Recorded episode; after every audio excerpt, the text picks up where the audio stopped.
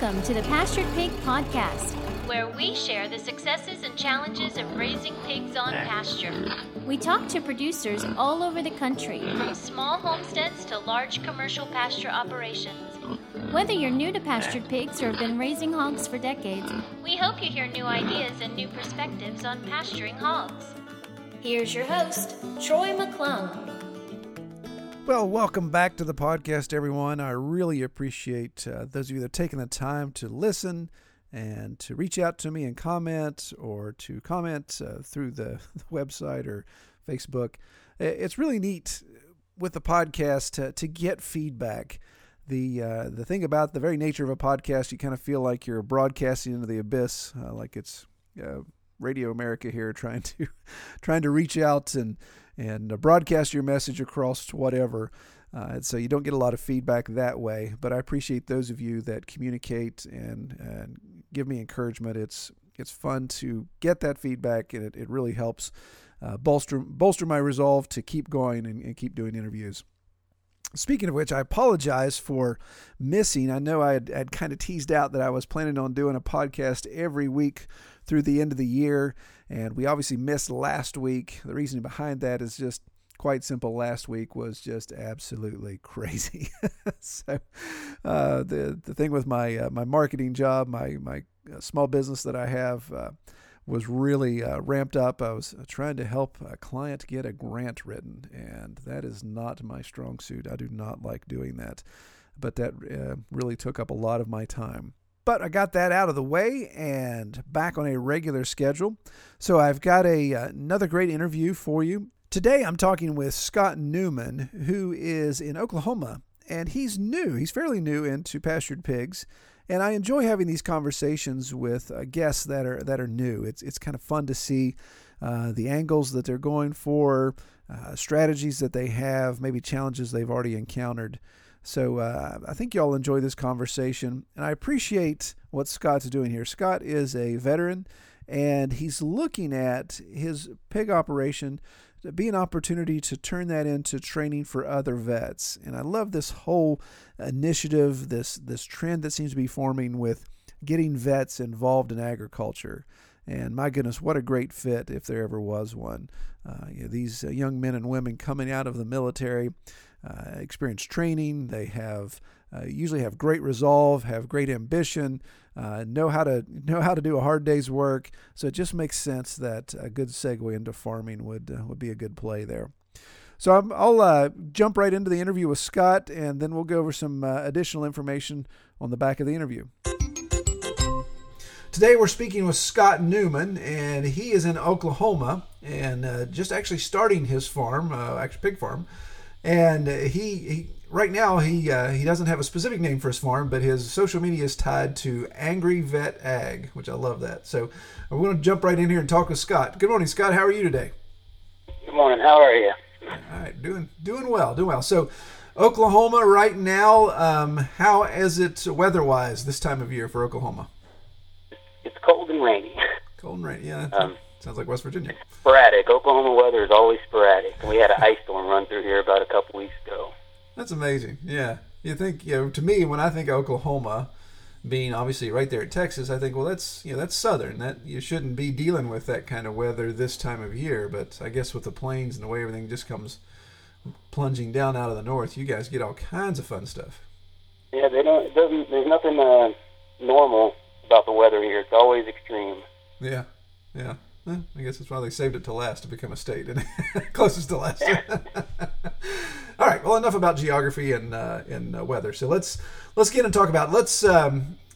You have an interesting perspective, and I appreciate you coming on the podcast when we were talking offline, back and forth on email. That you kind of felt that, well, I'm just getting started. I'm not sure I have anything to add, but I like having conversations with individuals that are just getting started, so we can kind of see, game plan, look under the hood, see what you're thinking, and then, what challenges and expectations you have. So it's something I enjoy talking with people about, and I appreciate you coming on the podcast to share that conversation with me. Yeah, I'm really excited, to be honest. I've been listening to you for a while. I think I'm caught up on all your episodes now. All right. Well, you listen to me more than my wife does then, so good for you. All right, let's talk about your setup right now in Oklahoma. What give me a 40,000-foot elevation discussion of your setup and what you're working toward. So we moved on to 9 acres in July, and it was previously they had horses on it, so everything was just 3-strand barbed wire, and the horses had dug up the ground and mashed into the hard clay. They were lucky enough that the people that owned it before us had put a 6-foot no-climb fence around the yard, basically. So we started out, I wanted to get into homesteading a little bit, and I was listening to the Homestead Journey podcast a lot, and he talked about pigs so much I got kind of interested in them, and then so I transferred over to the Pastured Pig podcast and started listening there, and then the next thing was I wanted to do heritage breeds. So I started looking at different ones of those and stumbled across Carl Blake in one of the Pastured Pig Facebook pages, and we had a long chat about kind of where my head was at. And then I decided to get a Meishan boar from him, and I bought him pretty young and then just kept him like a dog in the yard because I wanted him to be my friend and my buddy. And then picked up 2 Berkshire gilts from Bainsley's Berkshires out of Arkansas, and so we have three pigs now, and I just moved them onto a second pasture, not in the yard. I have 2 goats and 6 chickens right now. All right, so cool. So I like this. The circle of life and the social network is revealing itself pretty well in this story. So you talked about Brian Wells. We actually have an interview in the can with Brian from Homestead Journey, so he'll be coming up soon for those listening.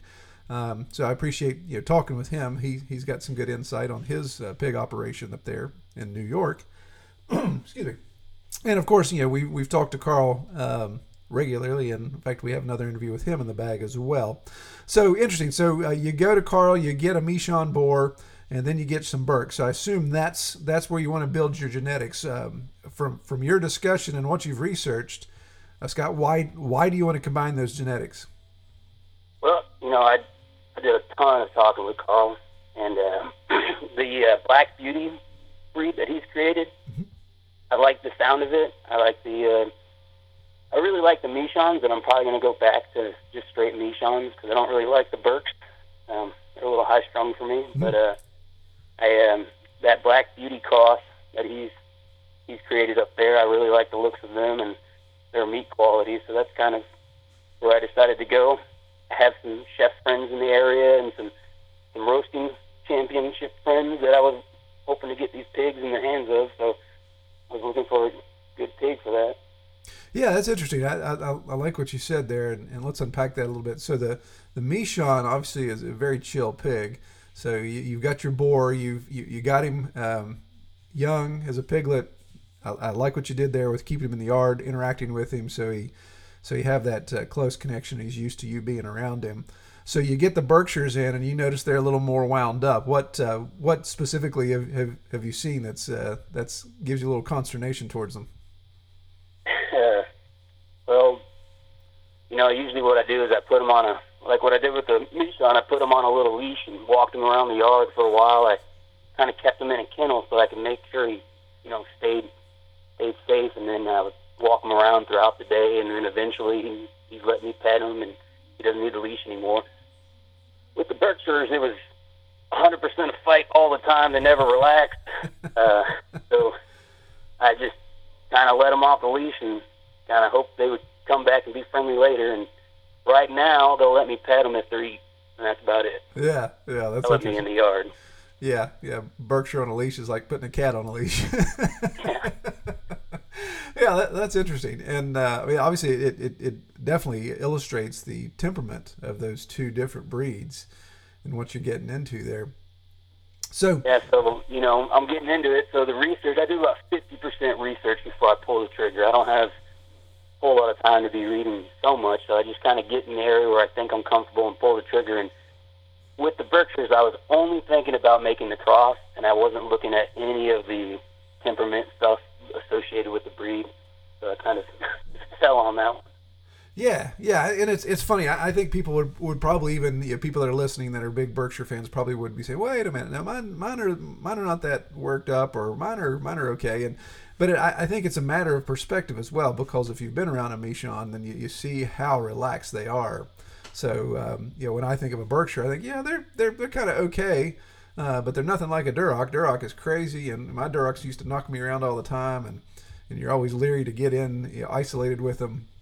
So it is an element of relativity, but yeah, I appreciate that perspective to say, well, yeah, I really like the temperament of the Meishan, but I would be curious to see how your breeding is going to work out there. So what are the ages right now? When do you think you're going to have your first breeding attempt? I'm thinking it'll be in January. Okay. So the Berks were born May 10th, in the summer. And then, so I'll be separating them from the Meishan soon, mm-hmm. so that they don't breed on their first cycle. Yeah. So I'm thinking January is when our first breed attempt will be, so we'll have piglets in the springtime. Yeah, that'd be good. Yeah. All right. So, you talked about acquiring these 9 acres that were horse farm, and of course, horse farm not set up very much at all for a pastured pig operation, but so what have you been doing for your pasture setup, and what are you dealing with there? Did you have some other than hard packed clay? Did you have some pristine pasture area there? Do you have any woodlot mix? So I have about 6 acres of pecan trees. Oh wow! But that was the horse pasture, so it's all padded down, and there's some good grass in there. I have, you know, the horses wherever there was a cross fence, dig at the bottom of it real bad. Mm. So it created these big trenches for water to go through, and just kind of had some erosion issues there. So I've, you know, the people we bought this from left the tractor here. Oh, wow. An old 1965 Ford 3000.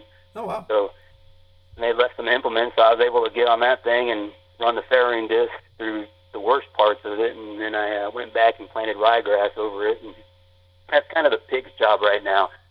They're getting that so I can plant some stuff in the spring. Yeah, we're going to stay on that pasture probably until spring, and I'm going to try to plant some melon-type plants out there so they can have that when they rotate back through to eat. Yeah. So that's pretty good. So when you bought the place, they left behind a functioning tractor for you and some implements. That's nice of them to leave that behind to help you get set up straight out of the gate. Yeah, I was pretty pumped about it. I didn't think the thing would run. I just went and hooked my truck battery up to it, and it fired right up.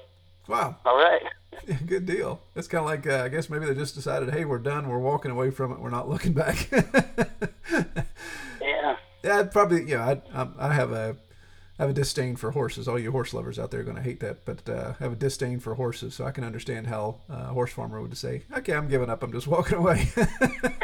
I think they moved because of the Air Force. The military moved them. Oh, yeah. There you go. Yeah.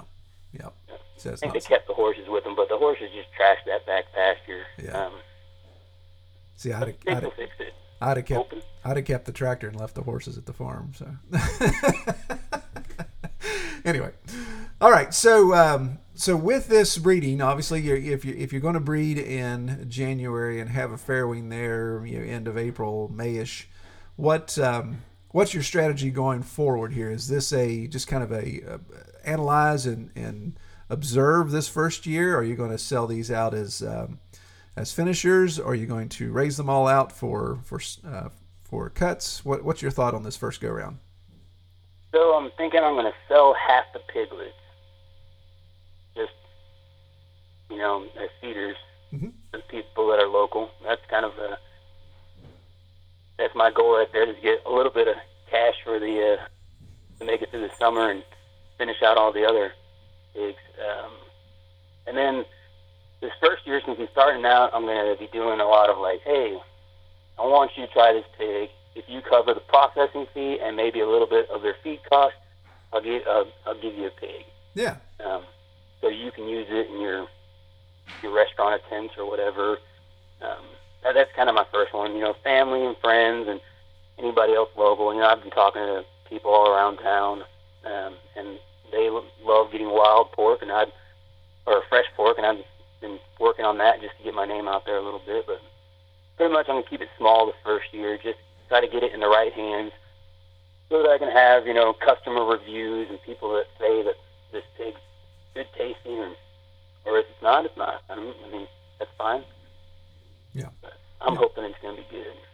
Yeah. Well, and I think that's good to kind of stick your toe in the water with different varieties of how to move those pigs, and just see how it shakes out. You know, with breeding two gilts, if you have two successful farrowings, you know, you could have, you know, 20 plus pigs. You could have 15 or less. You just don't know. So that's always that you know, that caveat going in. It's like, okay, if we have this many, this is what we're planning to do. If we don't have that many, this is what we're planning. I had a guy reach out to me this week saying, "Hey, I'd like to buy 4 pigs off of you." I was like, "Well, I haven't even bred my sows again yet, so I'm not quite sure, you know, what to expect." So, but that's good. That gives you at least an idea. These times are supposed to be extremely fertile, so there's no telling how many we get. Oh yeah, I know. I've heard Carl talk about, you know, high teens on some of the stuff that he's put together there. So that could be some substantial litter sizes there. That'd be amazing to go from 3 pigs to have 30 plus in a day, wouldn't it? Yeah. So let's come back and talk about your pecans or pecans. I guess it depends on where you're standing in the States. If my grandmother was here, she was British, she would say pecans. So how are you going to incorporate that into your rotation to where you can take advantage of all that protein and, of course, protect the trees at the same time? Well, that ice storm took about 50% of the tree mass down out there. Oh, no kidding. Yeah, I was real upset about it. There's limbs all over the place, but we're going to see. They produced pretty good this year, and we have a bunch of pecans on the ground. And, you know, I still like watching the wildlife come in to eat them, so I'm fine with that for this year. But my guess is that'll be their – I'm hoping that – I'm going to split the pecan pasture up into 3 spots, and then the melons and vegetables and stuff will be a 4 spot.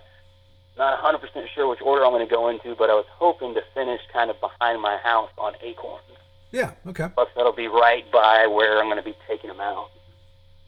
Yeah. So logistically, I'd be wanting to load them. Yeah. So having it close to your corral loading area there will be the pasture they finish on, which makes sense. That's kind of my thought. I know I have a pole barn and a pond, and that's going to be kind of their sacrificial area, and we'll just kind of do the whole rotate out through there with 4 different gates going to 4 different pastures. Yeah. So how are you planning to manage water access if you bust up all these smaller pastures? So I'm gonna pond's kind of the central location. Very good. So I'm going to just have 4 different gates go into 4 different pastures, and when they come in to eat, I'll close the gate and open it up for the other pasture when I want to move them. Okay, so... my thought. Yeah. So the pond's kind of like the hub of a wagon wheel? Yes, exactly. Yeah, all right. Yeah. What's do you know the size of the pond, roughly?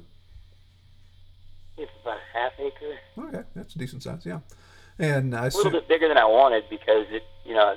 fence it off, and that means I'm giving such a big area for them to be in at all times. Yeah. But yeah, there's no fish in it, so I'm not worried about it. Yeah, and that's one of those things too. You can, again, observing to see how it goes when you have if you have a larger group of pigs in there, and you see that your pond bank is getting a little mangled up. Then the beauty of a pond that size, you could easily irrigate with some lift pumps out of that, and if it's at the central location, it wouldn't take much to provide water outside of the bank and clear that out if you need to. Absolutely. That's one of my projects is getting power out there. Yeah. So that I can I have a sump pump or something like that I can run water from. Yeah. So you had mentioned that you had to take down a lot of barbed wire from the horse farm, which kind of surprises me, I guess, to each his own. I've not known horse farmers to use that much barbed wire, but... that's fun to work with. I've run into that same situation. We had a ton of barbed wire on our farm that we had to take down. So are you taking down, are you kind of keeping the same pasture areas defined or fence lines defined, or are you just going ahead and taking it down and redefining everything there? So our exterior fence line I'm keeping, and that is almost more work than in running new fence. because they just let all the cedar trees go right up through the fence. Oh, yeah. So I'm running through with a chainsaw and trimming the sides of those off and running hog wire on the inside. And then in some cases, I know a lot of people frown on it. I'm nailing it right to the tree, just because that's the only way I can get this done unless I'm completely pulling the fence post out and sawing these trees down and rerunning fence posts. But yeah, I'm just doing a section at a time. We just got that second pasture up. We kind of, every paycheck, I run out and go get 2 rolls of wire and start working on it. Yeah. So when you're saying... I had one cross fence that I took out, and that was a pain, but I used the T-post for the rest of the other pasture, so... Oh, yeah. Yeah. Very good. So when you say hog fence, hog wire, what are you referring to there? It's the 4-foot... it's not the welded wire, it's the woven. Yeah, okay. So 4-foot woven? Yeah, woven wire. Yeah. Well, that's substantial. That's a substantial investment when you run out some of that on a regular basis. What 330 feet is usually what a couple $100, at least in our neck of the woods is. I get a roll for about $150 right now. Okay, yeah. What are you incorporating the electric into that, or are you just going to have the woven keep them at bay? So, I really want the woven on the exterior. Okay. Now when I start the rotational, that's when I'm going to incorporate the electric. Yeah. Okay. That sounds solid. Yeah. Because I'm just real nervous about losing pigs. I don't want to have just an electric fence. Does that make sense? Yeah. We're right by the road. There's coyotes all around. And I got 4 dogs that love to go everywhere they want to when that barbed wire doesn't stop them at all. So I'm hoping that hog fence will keep everything in, and then I can put electric on the inside of that. Yeah. I think that's a good move. That's a good combo. The welded will keep a lot of stuff from coming in, or the woven will keep a lot of things from coming in, and obviously deter the pigs as they get bigger. Of course, they can push things on it, get under it, but that one strand of electric will break them of that real quick. So no, I think that's a good plan, especially for perimeter fencing and keeping the stuff that wants to come in and molest your pigs at bay. Good.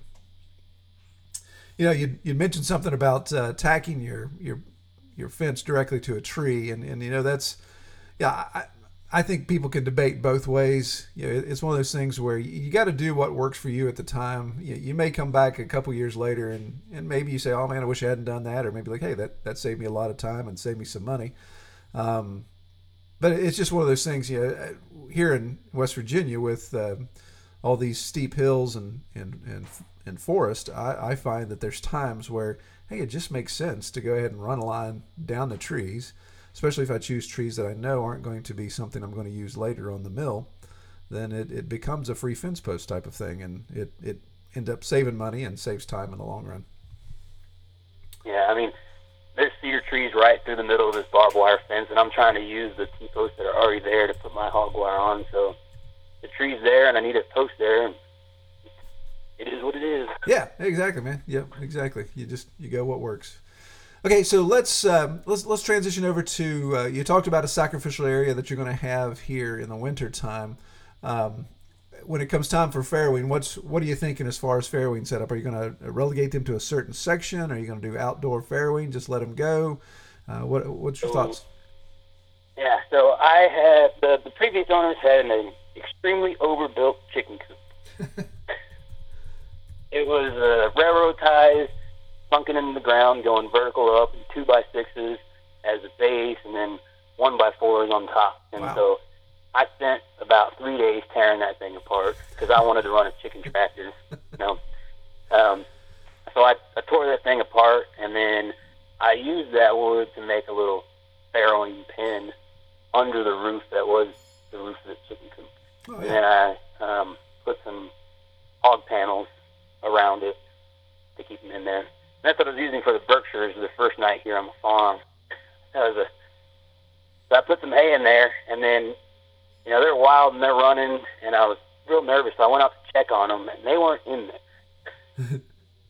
So I'm sitting there, I'm just sitting on the ground, mad at myself for losing 2 pigs. I just drove Arkansas to get. And then out of frustration, I walk over to this little pen I built them, and I kick the hay, and I accidentally kicked the pigs. I didn't realize they burrowed that deep in there. You can see them, so. Yeah, first night on the farm. Yep, I know what that's like, man. You go around, you count pigs like I'm supposed to have 20 or 14 or whatever, and you're missing a couple, and you get spooked, and then you realize that they've tunneled down into something. They're hiding underneath something to stay warm. They're hilarious. Yeah. All right, so what about your feed? So when it comes time to you talked about some forage that you're going to have available for them. That's going to be some great supplement, finishing them on those acorns and pecans possibly. What's your feed strategy right now for your main source? So we had them. It's all conventional. There's a local feed mill, a local feed store that sells their stuff, and building that relationship in the community is important. I think Oklahoma just started this whole Oklahoma bred, Oklahoma fed packaging you can put on your meat. And I really like the whole support local stuff, so I go down to the local feed store and pick up some conventional hog grower. And I was doing free feed out of the little dog feeders, and they started just going to town on that, and they were not rooting or doing anything like that. They were just eating all that conventional food, so I took them off of that, and I started doing, it's not fermented because I don't let it sit long enough, but I soak their food for about 12 hours and then give them a bowl in the morning and a bowl in the evening. And that's part of the whole regenerating that pasture. I threw some wood chips out there, and then I feed them on the wood chips, so they're constantly standing on them and mashing them into the ground. Yeah, turning all that over. That's good. So yeah, if you have, sounds like you mentioned clay base, and of course coming into the winter months, if you guys have the moisture like we do, then the wood chips and everything, they're going to turn that pretty quickly. So that should be something that could be ready for reseeding early in the spring. Yeah. All right. So so let's move forward here. So you've talked about the possibilities of raising these pigs. Some you'll sell as feeders, some you're going to finish out for cuts. What's the processing situation like in Oklahoma? I assume it's like what it is nationally right now, that there's a bit of a backlog. Have you started talking to processors yet and getting those relationships built? I haven't. I know I should have. I think for the first year we're going to probably do everything in-house. Okay. That's just kind of my thought. My dad used to raise pigs when he was young, and I'll probably have him come out, and we'll just process it for the family. I mean, we're talking, I might have 4 pigs here that we'll keep for ourselves, but everything else I'll be giving to someone else. Yeah, okay. That's kind of my thought, and, I don't want to sink a whole bunch of money in this if the breeding's not right. Right, yep. And, I know some people have talked about too much fat and meat, and switching their breed lines to something a little bit leaner. And so it's kind of a toss-up to see what we're going to get. Yeah, I mean, that's really going to be, and that's a good point to look at it, to not invest a bunch until you really figure out how this lines out. So, it won't be until, well, let's see if you farrow in May. So it won't be until, this time next year, maybe even a little later, where you're actually able to inspect the quality of the meat that you're getting and see what it looks like and make those assessments from there, I assume. Yeah, we're going to test the roaster out. Oh, okay, yeah. Sometime in there, so we'll get a little peek at it then. Yeah. And we'll just see how it goes from there. Yeah. My wife has told me we're not killing anything on the farm. So we have a little bit of a hurdle there, so I'm going to be selling most of my pigs, and they're going to get slaughtered, and they're just going to surprisingly end up in the freezer. Yeah, I gotcha. I understand. Yeah, well, that's an area that you all can navigate through easily and slowly, and just kind of discuss that through. Is that I can understand the sensitivity in that situation. Yeah, she's coming. She started noticing the differences between store-bought meat, and it's kind of become a thing where she's like, this farm-to-table thing should be more important to us. So talking to me about that yesterday, so it's just slowly moving that needle a little bit. Yep. That's what you do. You know, heavy push, just kind of let it ride, and usually that stuff reveals itself. Like you say, when you tear into that roaster for the first time, or you sit down with a plate of pork chops or some homemade bacon, that usually is a very good convincing evidence.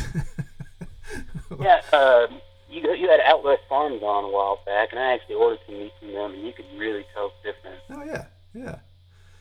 No, that's great, and that's where it all starts, man. Is and like you said, talking with friends and family, as you all become more aware, you make that awareness to others, and just becomes an educational thing. People's opinions start to change when they realize that, wow, okay, this whitish, pinkish looking pork chop that I can get at Walmart, or this pork chop that you put down that almost looks like a beefsteak because it's so red. That's kind of the first thing you see. People raise their eyebrows, say, well, this doesn't look like a pork chop, and because they're not used to that. So that's usually where that education starts. Yeah, definitely. I'm excited about it. So you said something there that piqued my attention. Oklahoma started an initiative where it was Oklahoma fed and Oklahoma raised. Is that what you said? Yeah, I can't remember the exact thing. It's like Oklahoma bred, Oklahoma raised, Oklahoma fed. Oh, okay. It's a special sticker you can put on your meat to sell in stores. And it's an initiative the governor put out to help our farmers. There's a lot of the whole foreign meat coming in the country. There's a whole issue behind that, and I think it was just their way of trying to help the local farmers out. Yeah, I like that. And I think that's something, my goodness, I think anything that we can do to underscore supporting local farmers and local food. I mean, COVID, if anything, has revealed the weaknesses we have in our big industrial ag process. So being able to underscore local, buying local, excuse me, is really going to help in that situation. So that's good. That's a good initiative. I'd like to see more states do that. Okay, so Scott, looking further down the road, so if you could pull out your pig crystal ball here and say, where do I want to be in 5 years? What's your thoughts on that with the 9 acres, whether your breed line works out one way or the other? What's 5 years down the road look like to you? 5 years down the road is less about the products and more about the roadmap to the products. And that's kind of where the Angry Vet Ag comes from. I think COVID highlighted a lot of issues within the veteran community that has kind of been overlooked because of everything else going on. And I saw a lot of vets kind of in pain. And then, I was getting into this homesteading thing, and they have a whole bunch of programs out there for veterans to do agricultural, but the information on it is lacking, or there's not a clear course of how to get there. So what I would like to be doing is bringing veterans here and teaching them how to set their farm up, get your licenses done, get your business up and running, how to garden, how to raise pigs, how to do all this other stuff, and then how to get access to those programs. And kind of that's kind of my focus for the farm, is to be more of a teaching farm for veterans specifically. And maybe if the pigs work out, I'll be selling them to high-end restaurants. Yeah. That would be a dream, but I'd really like to be teaching others. Yeah, and that's great. And God bless you for that. Hey, first, thank you as a veteran for your service. But you really struck a nerve there that resonates with me. So we've seen, I have friends in the area. West Virginia has an inordinate amount of veterans. I like to think that we're a small state, but we have, I think, one of the highest percentages of residents that go into the military. And military is very close to my heart. I did not serve, unfortunately, but my dad and my grandfather both served. And you see these opportunities that are popping up that just really excites me, because I think we have Boots to Bees here in West Virginia, and maybe that's even broader. There's been an initiative to take some old strip mines and reclaim those for lavender production, because they actually are suited for that. And of course, these veterans initiatives that tie to that. So it's exciting to hear you talk about that as well. So from your perspective, what have you seen in Oklahoma? Are there specific initiatives that you're seeing that are helping vets when it comes to ag, or is this something you're going to have to kind of pioneer on your own? I've seen a couple things. I missed the timing on all the federal grants and local state grants. And it's just, I don't know who does their marketing, but it's really hard to find information on it. Right. And that's kind of what I wanted to do, is be a little bit more boisterous about all the programs that are out there. And, you know, there's nothing better than a little bit of dirt therapy.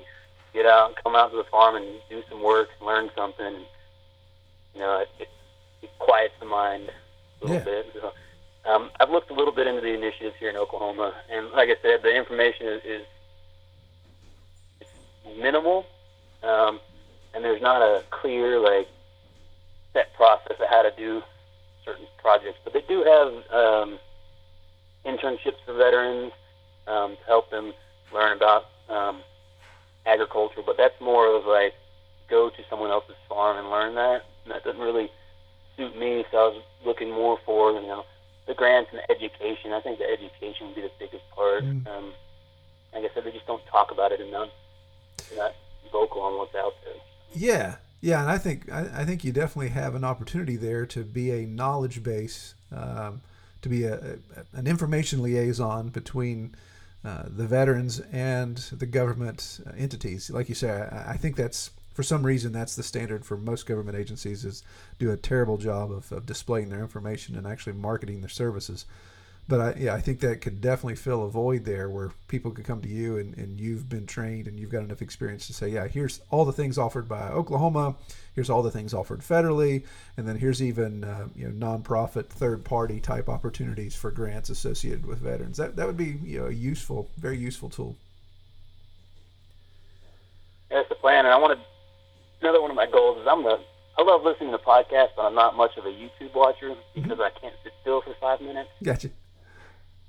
So that's the other thing, is I want to kind of pack all this information in a 5-minute video, each thing. You know, you go to YouTube and you type in how to raise chickens, and then there's a 30-minute video, and then the answer's right at the end. Yeah. Yep, that's for sure. So I'd like to have it just as quick as I can, answer your question and tell you how I do it. And, you know, I have done some screw-ups on the farm, and I'm hoping that through my screw-ups I'll learn, and I can teach others how to do it without screwing up. Yeah, good deal. All right, well, Scott, a question I ask everyone that comes on the podcast, and you're not going to be any different. You can't escape this. What is your best experience or favorite part about raising pigs on pasture so far? My favorite part is that Meishan boar. His name is Oink, and he is just a character. You know, he was, before we got the Berkshires, he was just a dog.